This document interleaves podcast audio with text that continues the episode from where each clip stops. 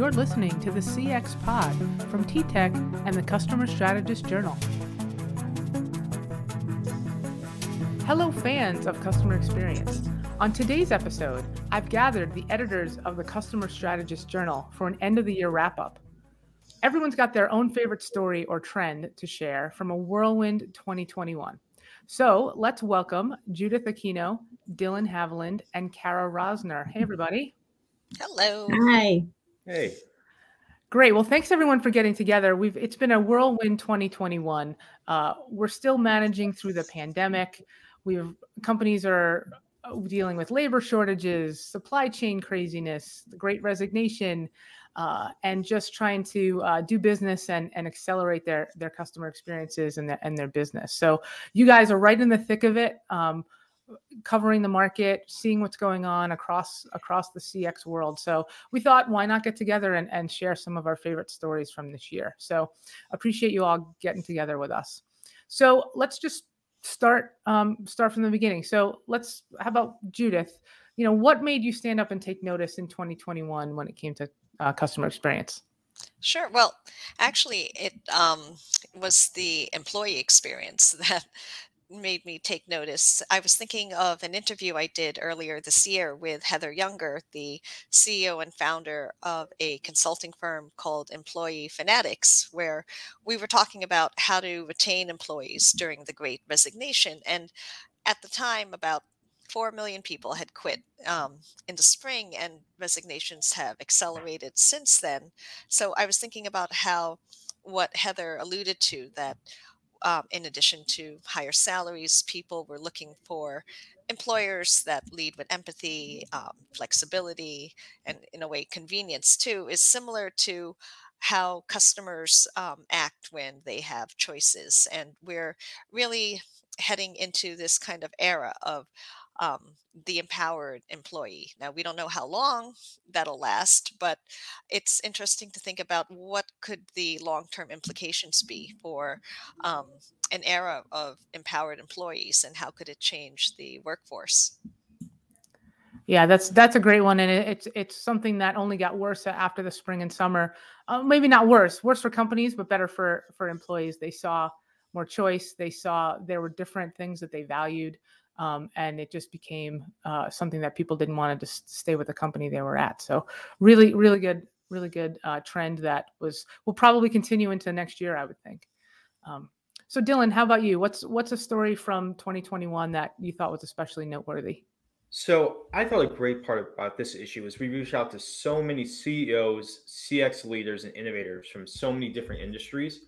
And really, a common thing we noticed was using technology not to be something flashy and new to put out there. And when I say that, I mean like AI and chatbots and analytics, but using it more to understand the customer journey and essentially to make it easier and make it seamless, really in this incredibly digital age we live in. So really we're not we're done trying to impress customers. We really want to use our technology for the good of making their customer journey really easy because as we've learned, you're only as good as your last best experience.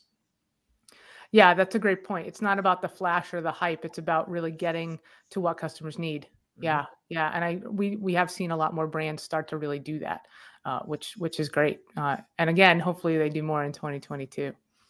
Now, now, Kara, you joined us halfway through the year, um, so I'm interested to get your take on on what story maybe stood out for you um, while you know since you've joined us.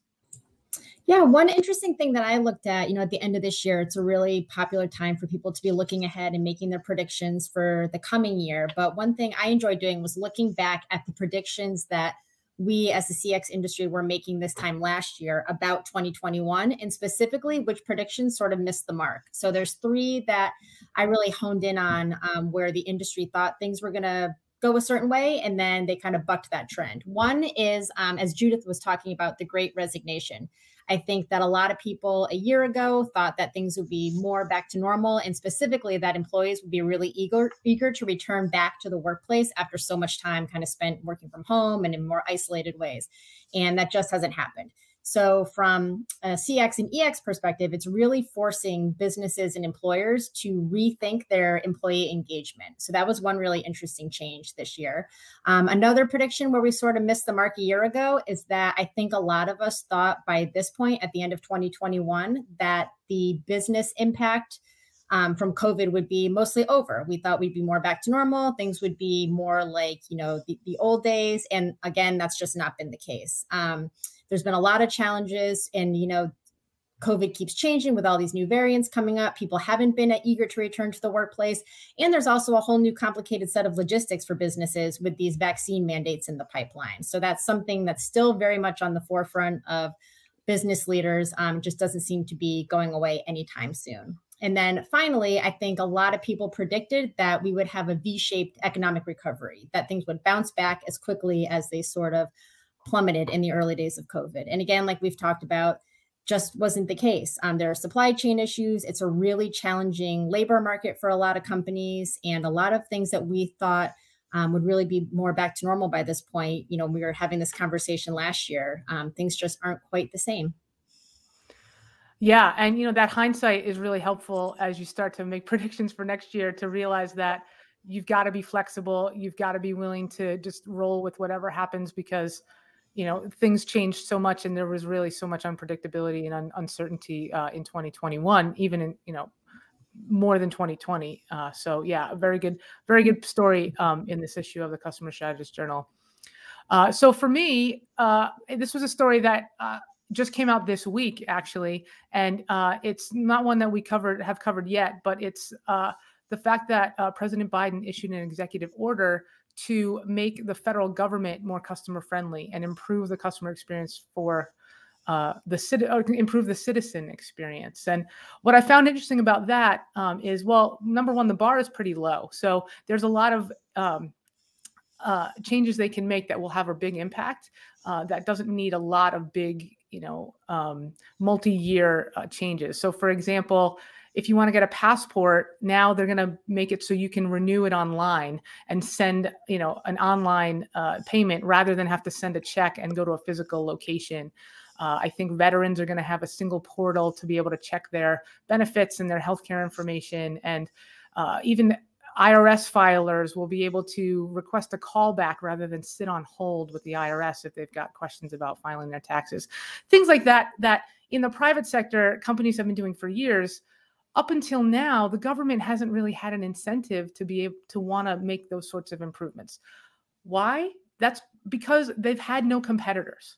So, what I found most important about this story is customer experience changes and transformation and investments have traditionally happened to compete against competitors and to um, differentiate with your customers.